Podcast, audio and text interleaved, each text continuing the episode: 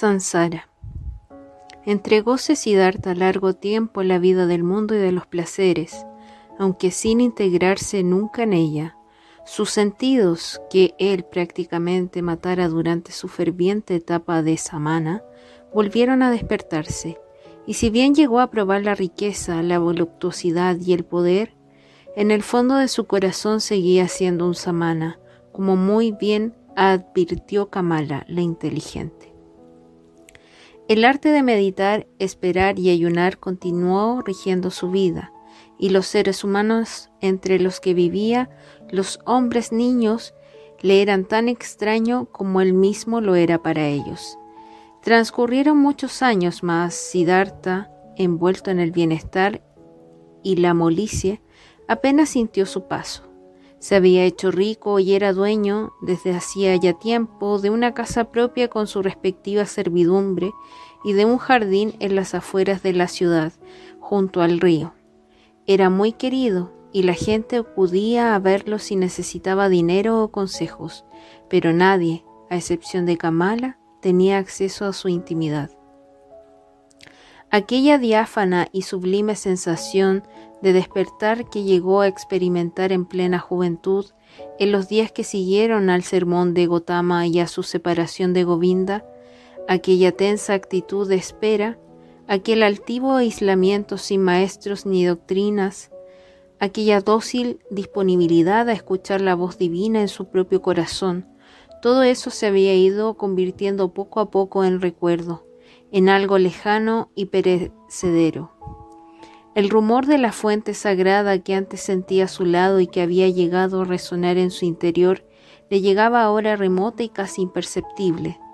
Cierto es que mucho de lo que aprendió con los samanas, con Gotama y con su propio padre, el Brahman, había permanecido largo tiempo en él, la sobriedad en el vivir, el placer de pensar, las horas de meditación, el conocimiento secreto del propio yo, del yo eterno que no era cuerpo ni conciencia.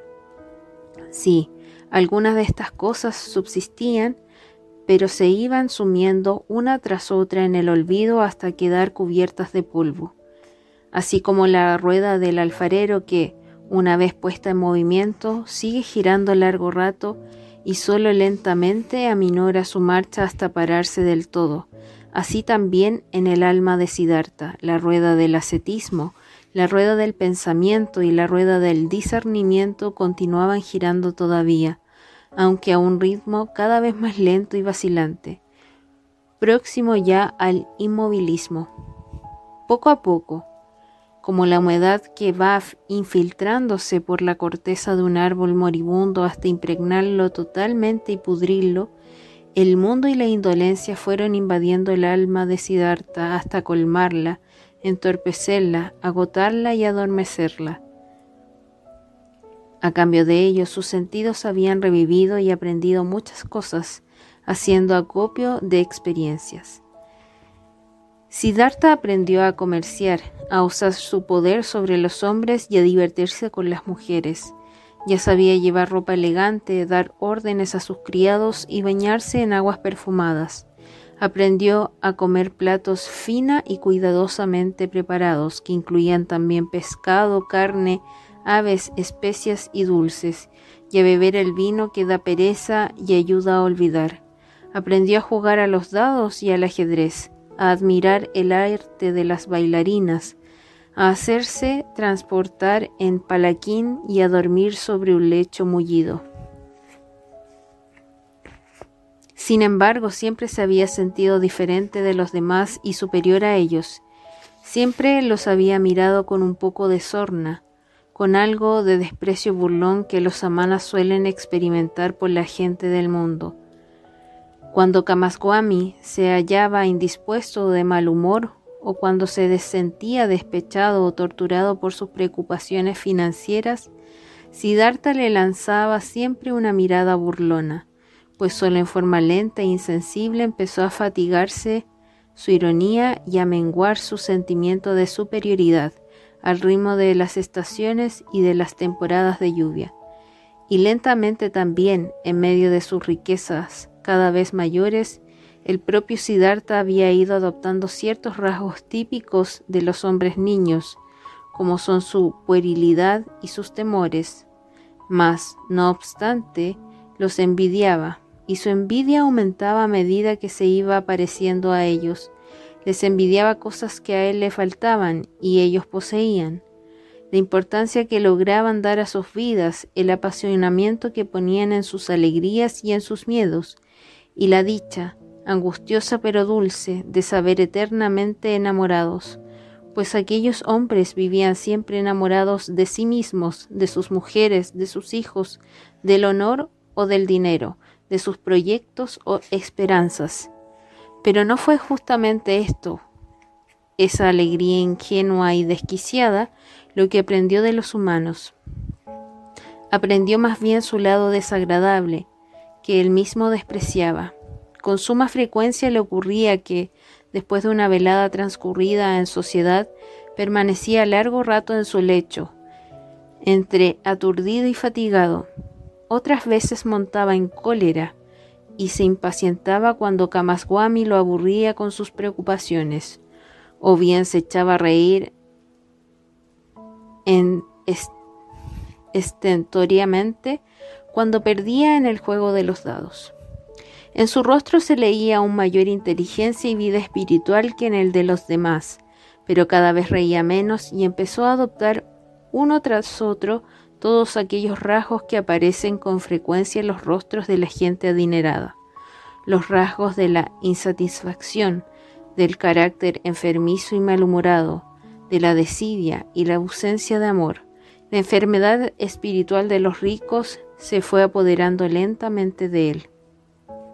Y el cansancio fue envolviendo poco a poco a Siddhartha como un velo, como una niebla tenue que se espesaba un poco más cada día, que cada mes volvíase más turbia y cada año más pesada. Así como un vestido nuevo envejece y pierde su hermoso colorido con el tiempo, o bien se mancha, se arruga, se gasta en sus dobladillos y empieza a mostrar zonas raídas, deshilachadas. Así también había envejecido la nueva vida de Siddhartha, la vida que iniciara al separarse de Govinda. Perdió brillo y colorido con el paso de los años y, acumulando manchas y arrugas en su superficie, dejaba traslucir en el fondo las horribles huellas de la desilusión y del hastío. Siddhartha no la advertía, solo notó que aquella voz tan nítida y segura que otrora despertara, perdón, despertara en él para guiarlo en sus momentos más brillantes, había enmudecido totalmente. El mundo, el placer, la codicia, la indolencia y al final incluso el vicio que él siempre aborrecía y ridiculizaba más en su vida, la avaricia se había apoderado de su alma, también lo había subyugado el afán de posesión y de lucro, que dejó de ser un juego frívolo y se convirtió para él en una cadena y en un verdadero lastre. Por un camino extraño y sinuoso había desembocado en esta vil y triste dependencia, gracias al juego de los dados, pues desde la época en que su corazón dejó de ser el de un samana, empezó Siddhartha a jugar por dinero y objetos valiosos con una pasión y una furia cada vez mayores. Él que antes había considerado el juego, entre sonrisas indolentes, como una costumbre más de los hombres niños, pronto se convirtió en un jugador temido, con el que muy pocos osaban a enfrentarse. Tan audaces y elevadas eran sus apuestas. La miseria de su corazón lo impulsaba a jugar, Dilapidar el vil dinero jugando producíale una furiosa alegría y no hallaba otra forma de manifestar abiertamente y con sorna el desprecio que le inspiraba las riquezas, ese ídolo de los mercaderes. Jugaba, pues, a lo grande y sin miramientos, odiándose y burlándose de sí mismo, ganaba miles y perdía otros tanto, perdía dinero, joyas o una casa de campo, los recuperaba y volvía a perderlos en apuestas. Le gustaba aquel miedo, aquella angustia terrible y opresiva que sentía al arrojar los dados cuando tenía en juego grandes sumas, y siempre intentaba renovarla, aumentarla y potenciarla al máximo. Pues solo en esa sensación lograba hallar algo parecido a un placer, a un arrebato de entusiasmo y a una experiencia capaz de elevarlo por encima de su vida gris, mediocre y satisfecha.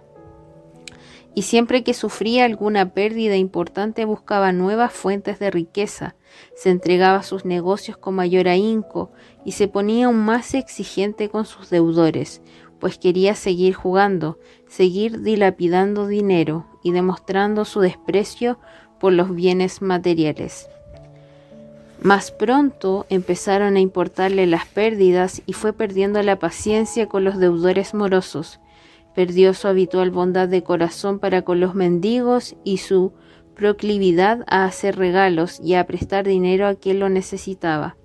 Él, que era capaz de perder miles en una sola jugada y encima reírse, volvióse cada vez más rígido y mezquino en sus negocios, y algunas noches hasta llegó a soñar con dinero y cada vez que liberaba de este horroroso hechizo, cada vez que el espejo de su dormitorio le devolvía su imagen envejecida y afeada, o que el asco y la vergüenza se apoderaban de él, volvía a huir y a refugiarse en nuevos juegos de azar, a evadirse en, el, en la voluptuosidad y en el vino para regresar luego a su manía de ganar y acumular riquezas y en este círculo vicioso y absurdo fue debilitándose, envejeció y cayó enfermo.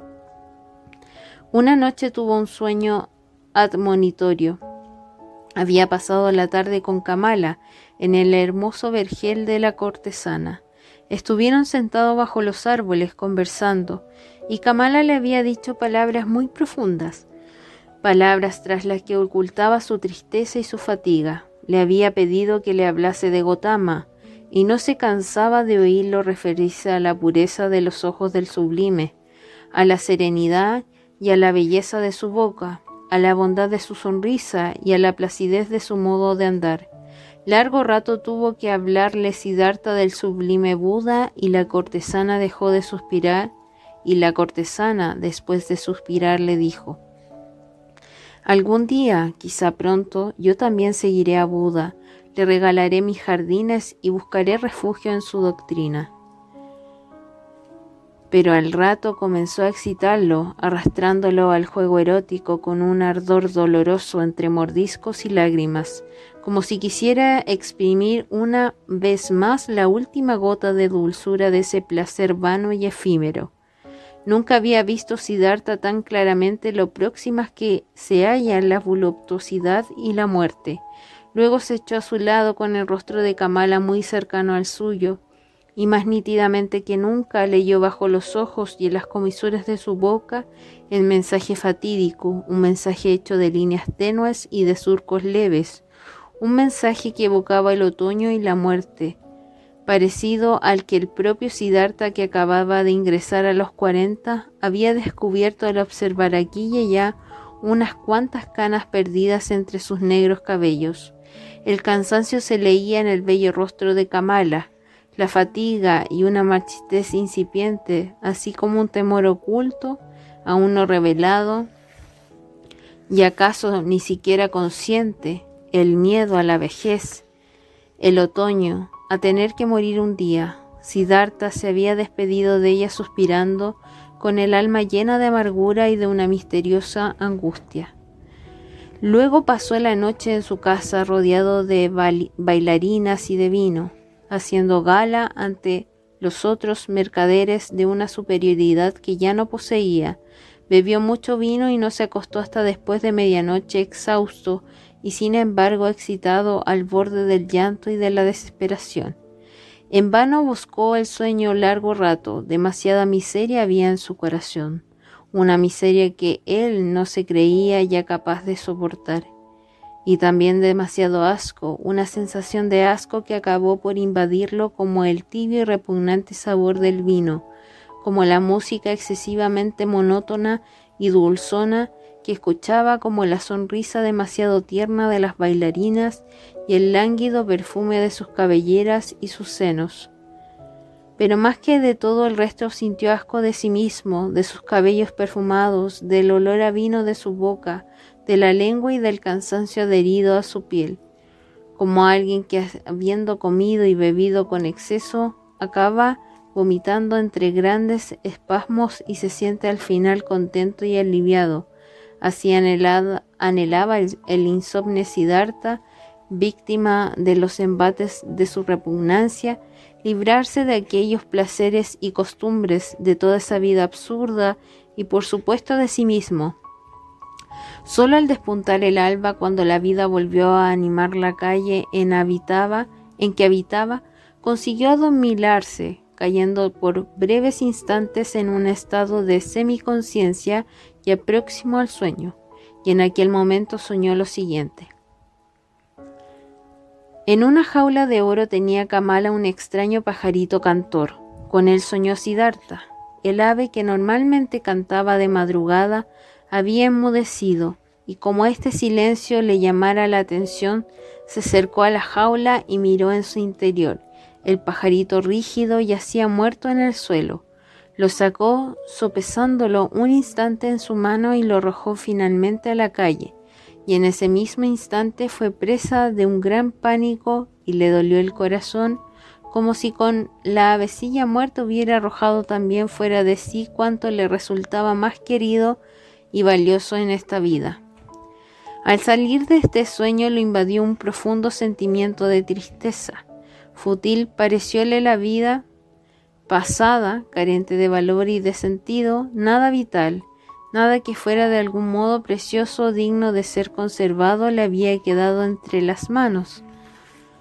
Se encontró solo y vacío como un náufrago en una playa desierta. Sombrio se dirigió Siddhartha a uno de sus jardincillos cuya puerta cerró tras de sí, y se sentó bajo un árbol de mango, sintiendo la muerte en su corazón y el terror en su pecho. Y entonces notó que algo se moría en él, marchitándose y llegando a su fin. Poco a poco logró concentrarse y mentalmente volvió a recorrer todo el camino de su vida, desde los primeros días de los que guardaba memoria. ¿Cuándo había sentido realmente una dicha auténtica, una verdadera voluptuosidad? Oh, sí, la había sentido varias veces en sus sueños juveniles, al recibir los elogios de los brahmanes, al superar con creces a los demás muchachos de su edad en la recitación de los versos sagrados, en las discusiones con los sabios y mientras ayudaba a realizar sacrificios. Una voz le había dicho entonces en su corazón, ante ti se abre el camino para el que has sido elegido. Los dioses te aguardan.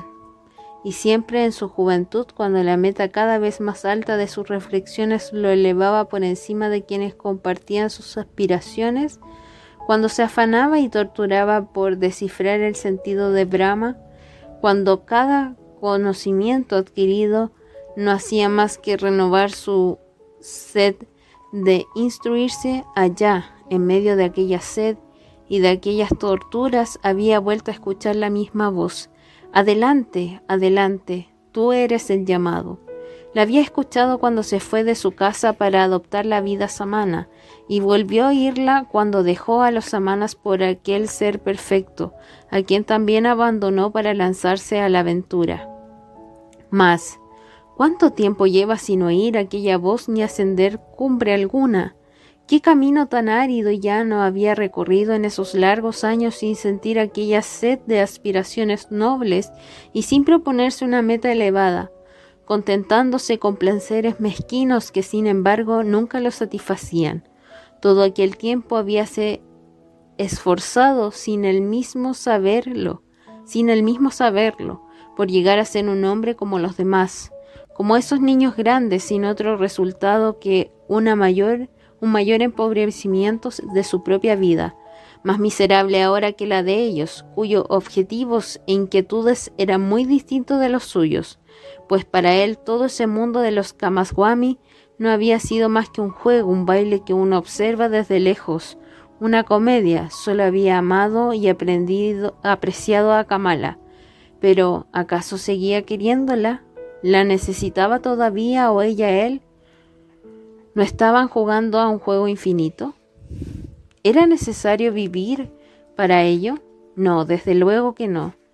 Aquel juego que se llamaba Sansara, un juego de niños que quizás fuera agradable jugar una, dos o diez veces, Pero siempre, siempre.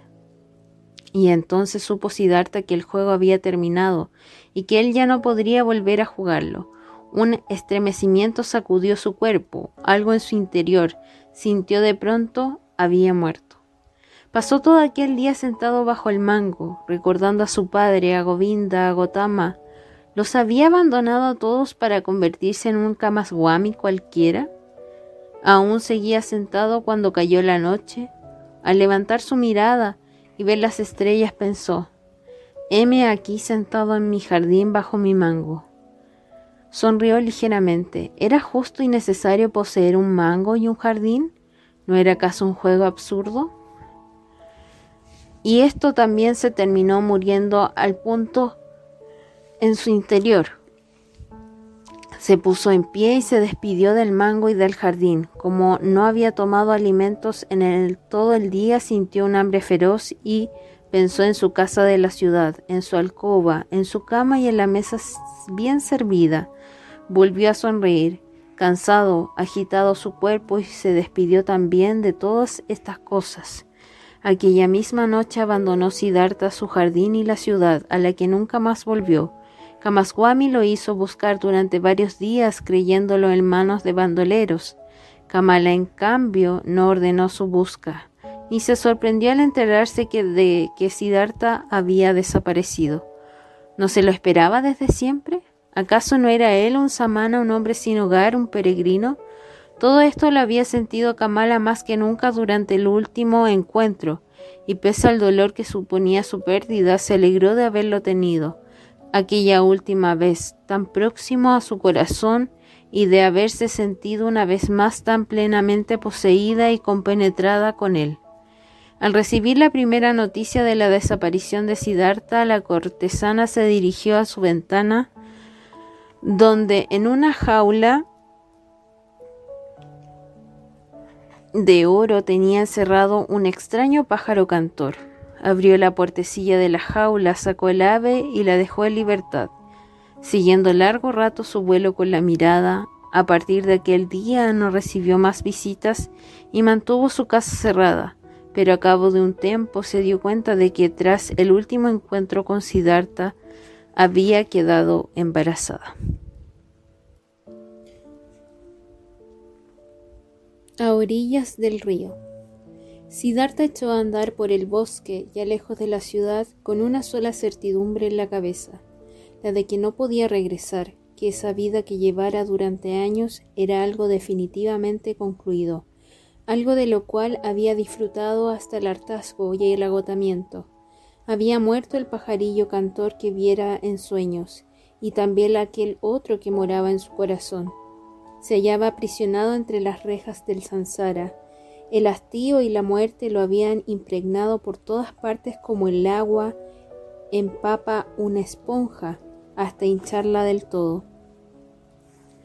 Estaba pues repleto de hastío, miseria y muerte, y nada en el mundo era capaz de atraerlo, distraerlo o consolarlo. Deseaba ardientemente no saber ya nada más sobre sí mismo, quedarse en paz, estar muerto. ¿Cómo no lo fulminaba un rayo o lo devoraba algún tigre?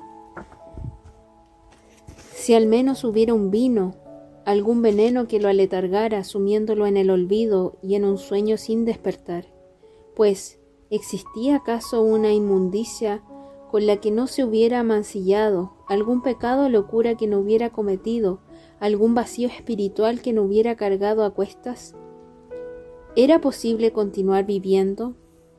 ¿Era posible seguir aspirando y aspirando aire en forma interrumpida, volver a sentir hambre, comer y dormir nuevamente, acostarse con mujeres? Aquel ciclo vital, ¿no se había cerrado para él definitivamente?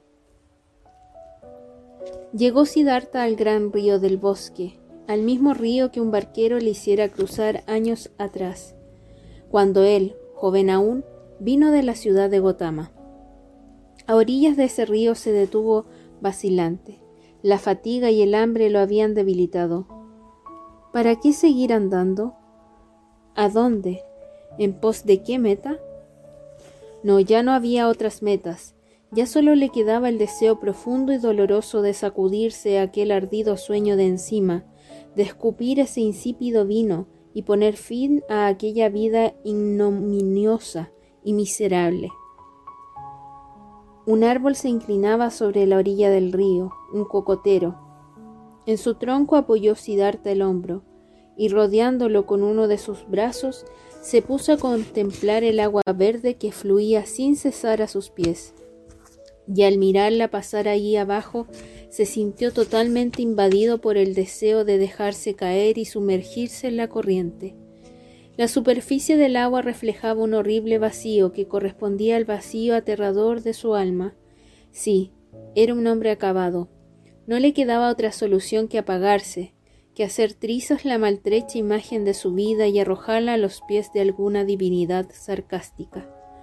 Aquella era la gran liberación que anhelaba, la muerte, el aniquilamiento de una forma para él aborrecible. Que los peces lo devoraran, que destruyeran a ese perro de Siddhartha, a ese loco, aquel cuerpo deteriorado y putrefacto, esa alma letargada y pervertida. Que los peces y los cocodrilos lo devoraran, y que los demonios lo despedazaran. Mientras miraba fijamente el agua, vio el reflejo de su rostro demudado y le escupió.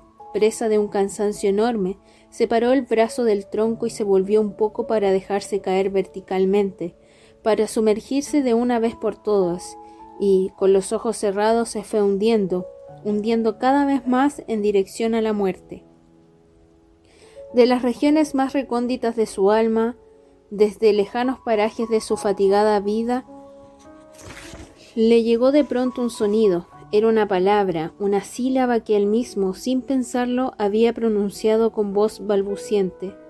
La antigua palabra con la que comienzan y terminan todas las plegarias brahmánicas, el sagrado Om, que significa lo perfecto o la realización y en el preciso instante en que la sílaba Om rozó el oído de Siddhartha, su espíritu adormecido despertó y reconoció la locura que estaba a punto de cometer.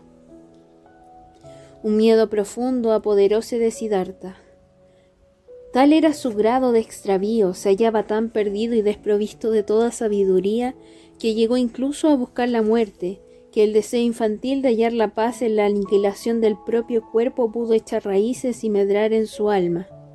Lo que todas las torturas, desengaños y desesperaciones de esos últimos tiempos no habían logrado provocar, cristalizó en el momento mismo en que el Om penetró en su conciencia. Se reconoció a sí mismo en medio de su error y su miseria. Om repitió varias veces y volvió a tomar conciencia de Brahma, de la indestructibilidad de la vida y de todo lo referente a la divinidad que ya había olvidado. Sin embargo, aquello no duró sino un instante, como un relámpago.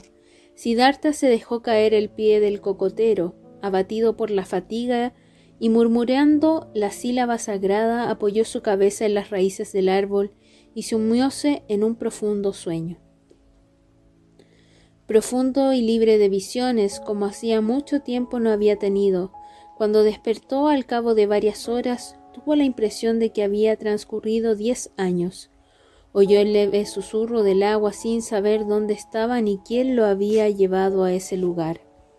Abrió los ojos, miró asombrado los árboles y el cielo sobre su cabeza, y recordó dónde se hallaba y cómo había llegado hasta allí pero necesitó un buen rato para tomar conciencia de su situación, y el pasado se le presentó como cubierto por un velo, infinitamente remoto y distante, infinitamente indiferente. Solo supo que había abandonado su vida de antes. En el instante mismo en que recuperó la memoria, esa vida pasada aparecióle una encarnación lejanísima de su yo actual, algo así como un estadio de existencia prenatal. Solo supo que, lleno de asco y de miseria, había querido arrojar lejos de sí su propia vida, pero recuperó el conocimiento a orillas de un río debajo de un cocotero y con la sílaba sagrada Om en los labios, que luego se había adormilado y que ahora, al despertar, contemplaba el mundo como un hombre nuevo. Pronunció en voz baja la palabra on, con la que se adormeciera horas antes, y tuvo la impresión de que su largo sueño no había sido otra cosa que una recitación absorta y reiterada del Om, una meditación sobre el Om, una inmersión y compenetración plenas en el Om, en lo innominado, en lo perfecto. Qué sueño tan maravilloso el suyo. Jamás sueño alguno lo había reanimado y rejuvenecido tanto. ¿No había acaso muerto de verdad, desapareciendo para renacer bajo una forma nueva? Pues no, se reconocía. Podía reconocer su mano y sus pies, el lugar en que yacía, aquel yo oculto en su pecho. Aquel Siddhartha extraño, caprichoso. Y sin embargo, aquel Siddhartha se había transformado, se había renovado, resurgiendo extrañamente de su letargo, extrañamente, extrañamente despierto, alegre y curioso. Siddhartha se incorporó y vio sentado frente a él en actitud meditativa a un forastero envuelto en la túnica amarilla de los monjes y con la cabeza rapada. Observó al hombre que no tenía barba ni cabellos y no tardó en reconocer en ese monje a Govinda, su amigo de juventud. Govinda en el que buscara refugio en la doctrina del sublime Buda. Govinda también había envejecido, pero su rostro, que seguía conservando los rasgos de antes, expresaba celo, fidelidad, afán de búsqueda, desasosiego. Pero cuando Govinda sintió su mirada, abrió los ojos y lo miró a su vez. Siddhartha se dio cuenta de que su amigo no lo había reconocido, Alegróse Govinda al verlo despierto. Era evidente que llevaba ahí un buen rato aguardando su despertar, aunque no lo hubiera conocido. Me quedé dormido, dijo Siddhartha. ¿Cómo has llegado hasta aquí? Sí, estabas durmiendo, respondió Govinda. No es prudente dormirse en lugares como este, donde suele haber serpientes, y por lo que pasan las fiestas del, las fieras del bosque. Yo, Señor, soy un discípulo del sublime Gotama, el Buda, el Saikayanumi, el Sakiyamuni. Iba en peregrinación con varios de los nuestros cuando te vi dormido en un lugar peligroso. Por eso intenté despertarte, Señor, y al ver que tu sueño era muy profundo, me separé de mis compañeros y me senté a tu lado. Y luego yo también me dormí, según parece. Yo, que quien vigilar tu sueño, que quería vigilar tu sueño. Mal he cumplido con mi deber, pero el cansancio me venció. Mas ya que ahora estás despierto, permíteme reunirme con mis hermanos. Te agradezco, Samana, que hayas velado mi sueño, repuso Siddhartha. Vosotros sois muy amables, los discípulos del sublime, y ahora sigue tu camino si así lo deseas. Sí, me voy, Señor, que la salud os acompañe siempre. Gracias, Samana. Govinda hizo una venia y dijo, Adiós. Adiós, Govinda, contestó Siddhartha. El monje se detuvo. Perdóname, señor, ¿cómo es que sabes tú mi nombre?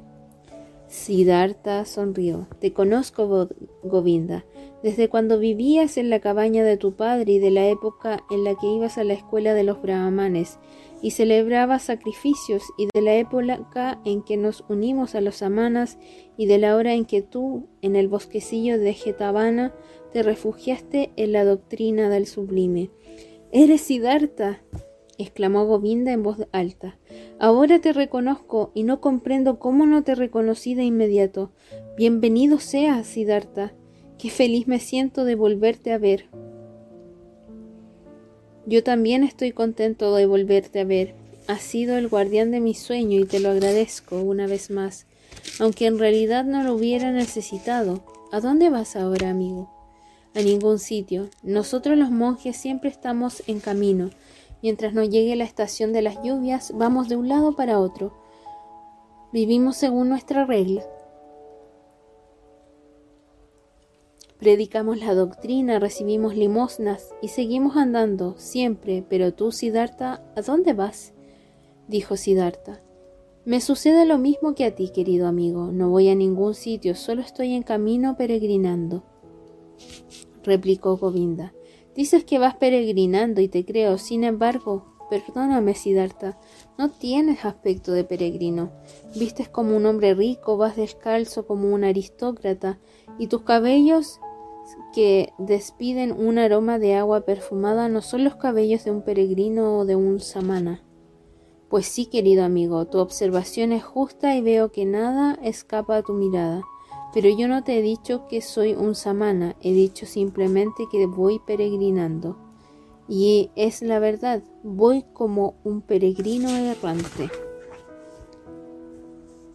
Vas como un peregrino, admitió Govinda, pero pocos salen a peregrinar en semejante atuendo, con esas sandalias y esa cabellera.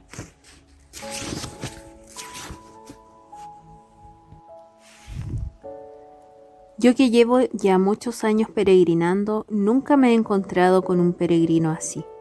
Te creo, mi buen Govinda, pero ahora, hoy día, has encontrado a uno de esos peregrinos con esas sandalias y ese atuendo. Recuerda, querido amigo, efímero es el mundo de las apariencias.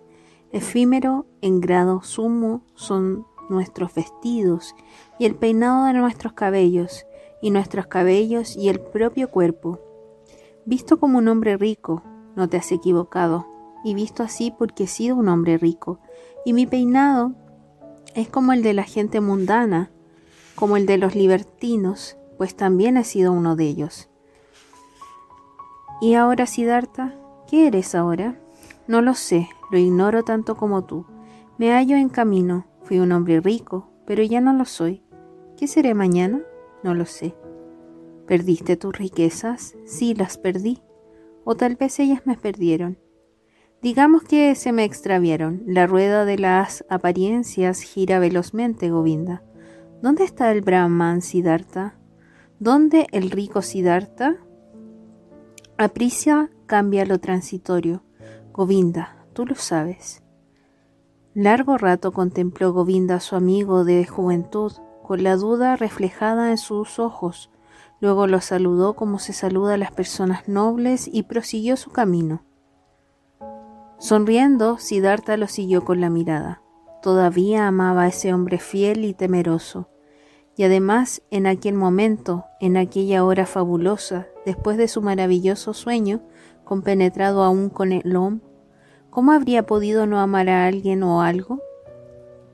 En eso consistía precisamente el encantamiento operado en él durante el sueño, y a través del Om ahora amaba todo. Sentía un amor jubiloso por todo cuanto veía, y esta le pareció ser además la grave enfermedad que lo había afligido hasta entonces, en no ver, en no haber podido amar nada ni a nadie. Sin dejar de sonreír, siguió Siddhartha contemplando al monje que se alejaba. Si bien el sueño le había devuelto las fuerzas, el hambre lo atormentaba, pues hacía dos días que no probaba bocado, y los tiempos en que podía resistir el hambre se hallaban ya muy lejanos. Preocupado, aunque dichoso, evocó aquel pasado en el que, según pudo recordar, se había ufanado ante Kamala de dominar tres cosas, tres artes nobles e insuperables ayunar, esperar y meditar. Esta había sido su fortuna, su poder y su fuerza, su más firme apoyo. En los años penosos y difíciles de su juventud, había aprendido esas tres artes, nada más, y ellas lo habían abandonado ahora. Ninguna le pertenecía ya, ni el ayuno, ni la meditación, ni la espera. Las había sacrificado por lo más efímero y mezquino que existe, el placer de los sentidos, la vida holgada y las riquezas.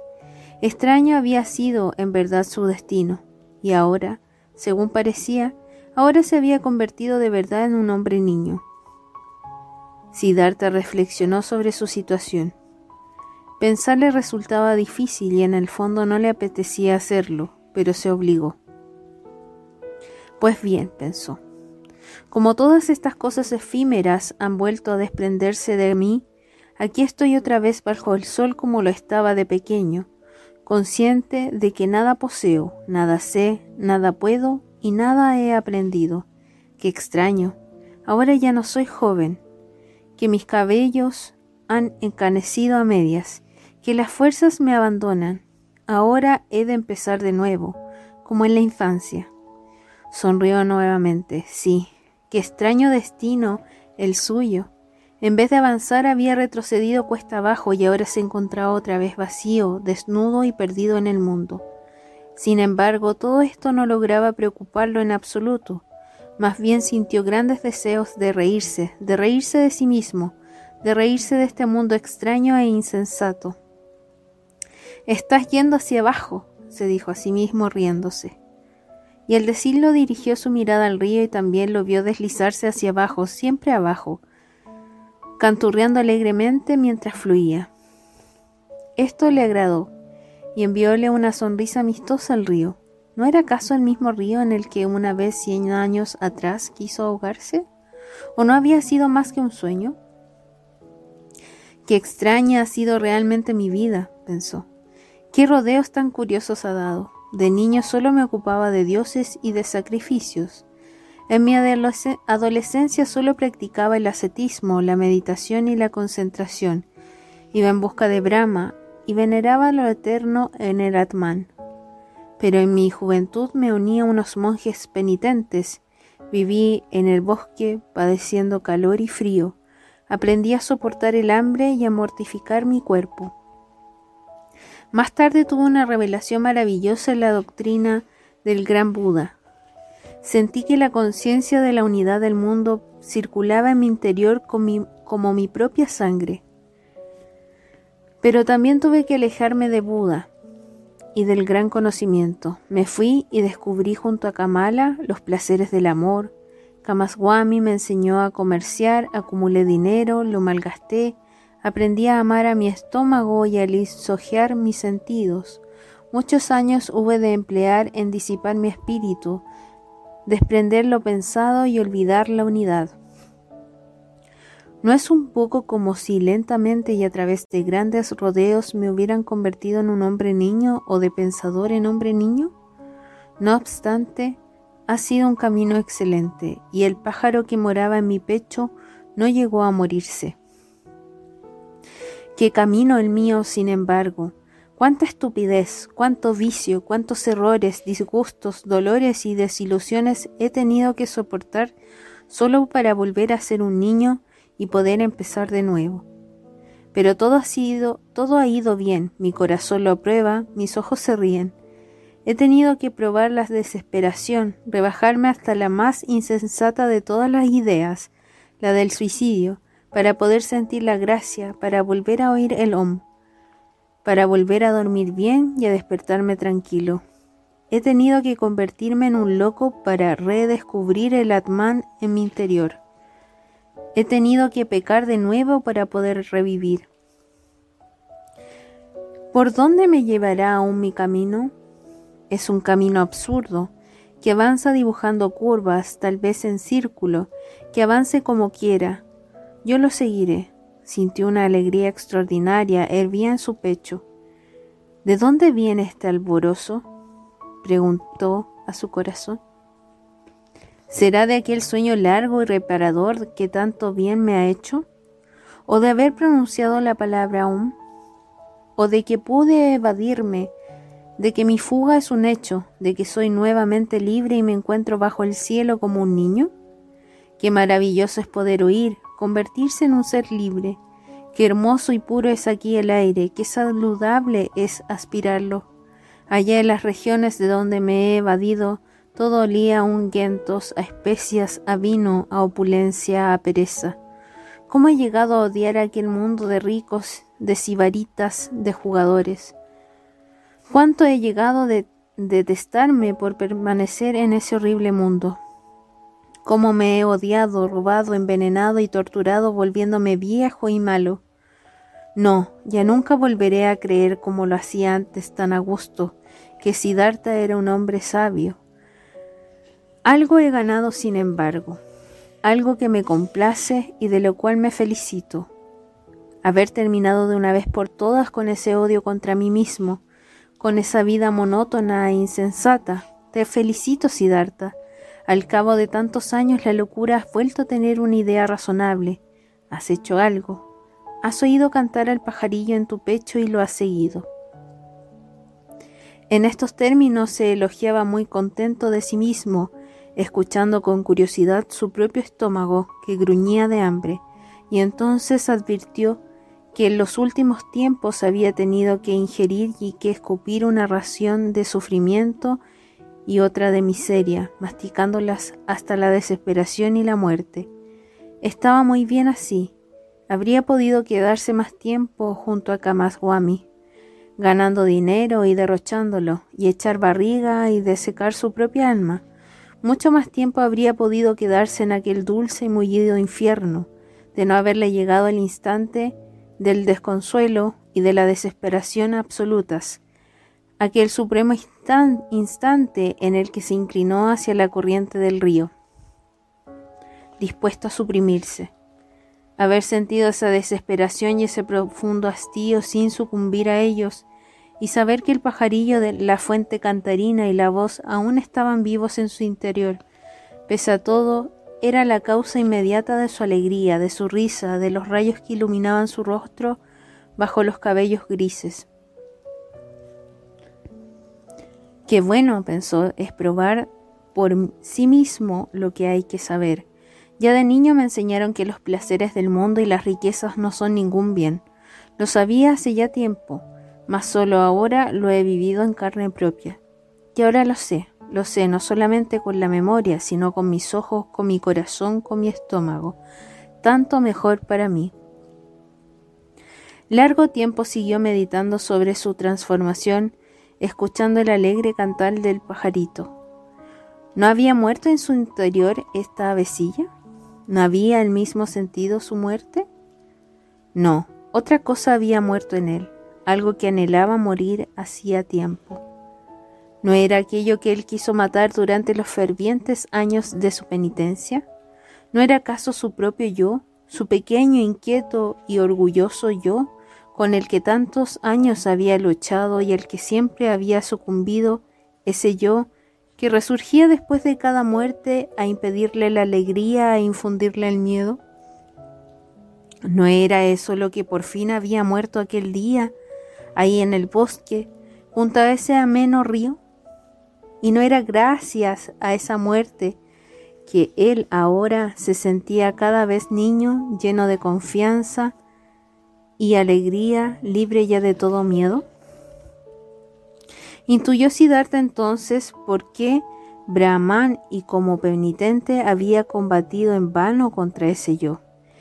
El exceso de conocimientos, de versos sagrados, de normas rituales, mortificación, celo y aspiraciones lo había inmovilizado.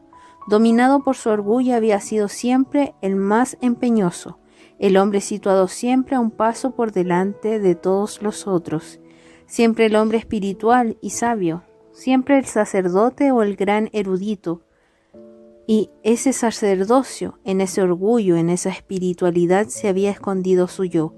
En ello se hallaba instalado y seguía creciendo mientras Siddhartha creía poder matarlo con ayunos y penitencias. Mas ahora se daba cuenta, ahora veía que la voz misteriosa había tenido razón, que ningún maestro habría podido liberarlo nunca. De ahí que se viera obligado a ir por el mundo a perderse en el placer y en el poder, en las mujeres y en el oro, a convertirse en mercader, en jugador de dados, en un hombre bebedor y codicioso, hasta que el sacerdote y el samana murieran en su interior. Por eso había tenido que soportar esos terribles años, soportar el hastío, la vacuidad y el absurdo de una vida monótona y perdida, soportarlo hasta el final, hasta la más amarga de las desesperaciones, hasta que el Siddhartha libertino y codicioso pudiera también morirse. Y de hecho había muerto, un nuevo Siddhartha había emergido del sueño. Él también envejecería, también tendría que morir un día, Efímero era Siddhartha, tan efímero como cualquier forma sensible, Pero ahora se sentía joven, era un niño, el nuevo Siddhartha, y se hallaba rebosante de alegría. Estos pensamientos ocupaban su espíritu mientras escuchaba sonriendo los gruñidos de su estómago y el zumbido de una abeja. Sereno contempló cómo fluía el agua del río. Nunca un agua le había gustado tanto como aquella. Nunca había percibido con tal fuerza y nitidez la voz y el sentido de alegórico del agua que fluye. Le pareció que el río tenía algo muy especial que decirle, algo que él ignoraba todavía y lo estaba esperando. Siddhartha había querido ahogarse en ese río. En él se había ahogado ahora el Siddhartha viejo, cansado y desesperado. Pero el nuevo Siddhartha sintió un profundo amor por esas aguas huidizas y en su interior decidió no abandonarlas muy pronto.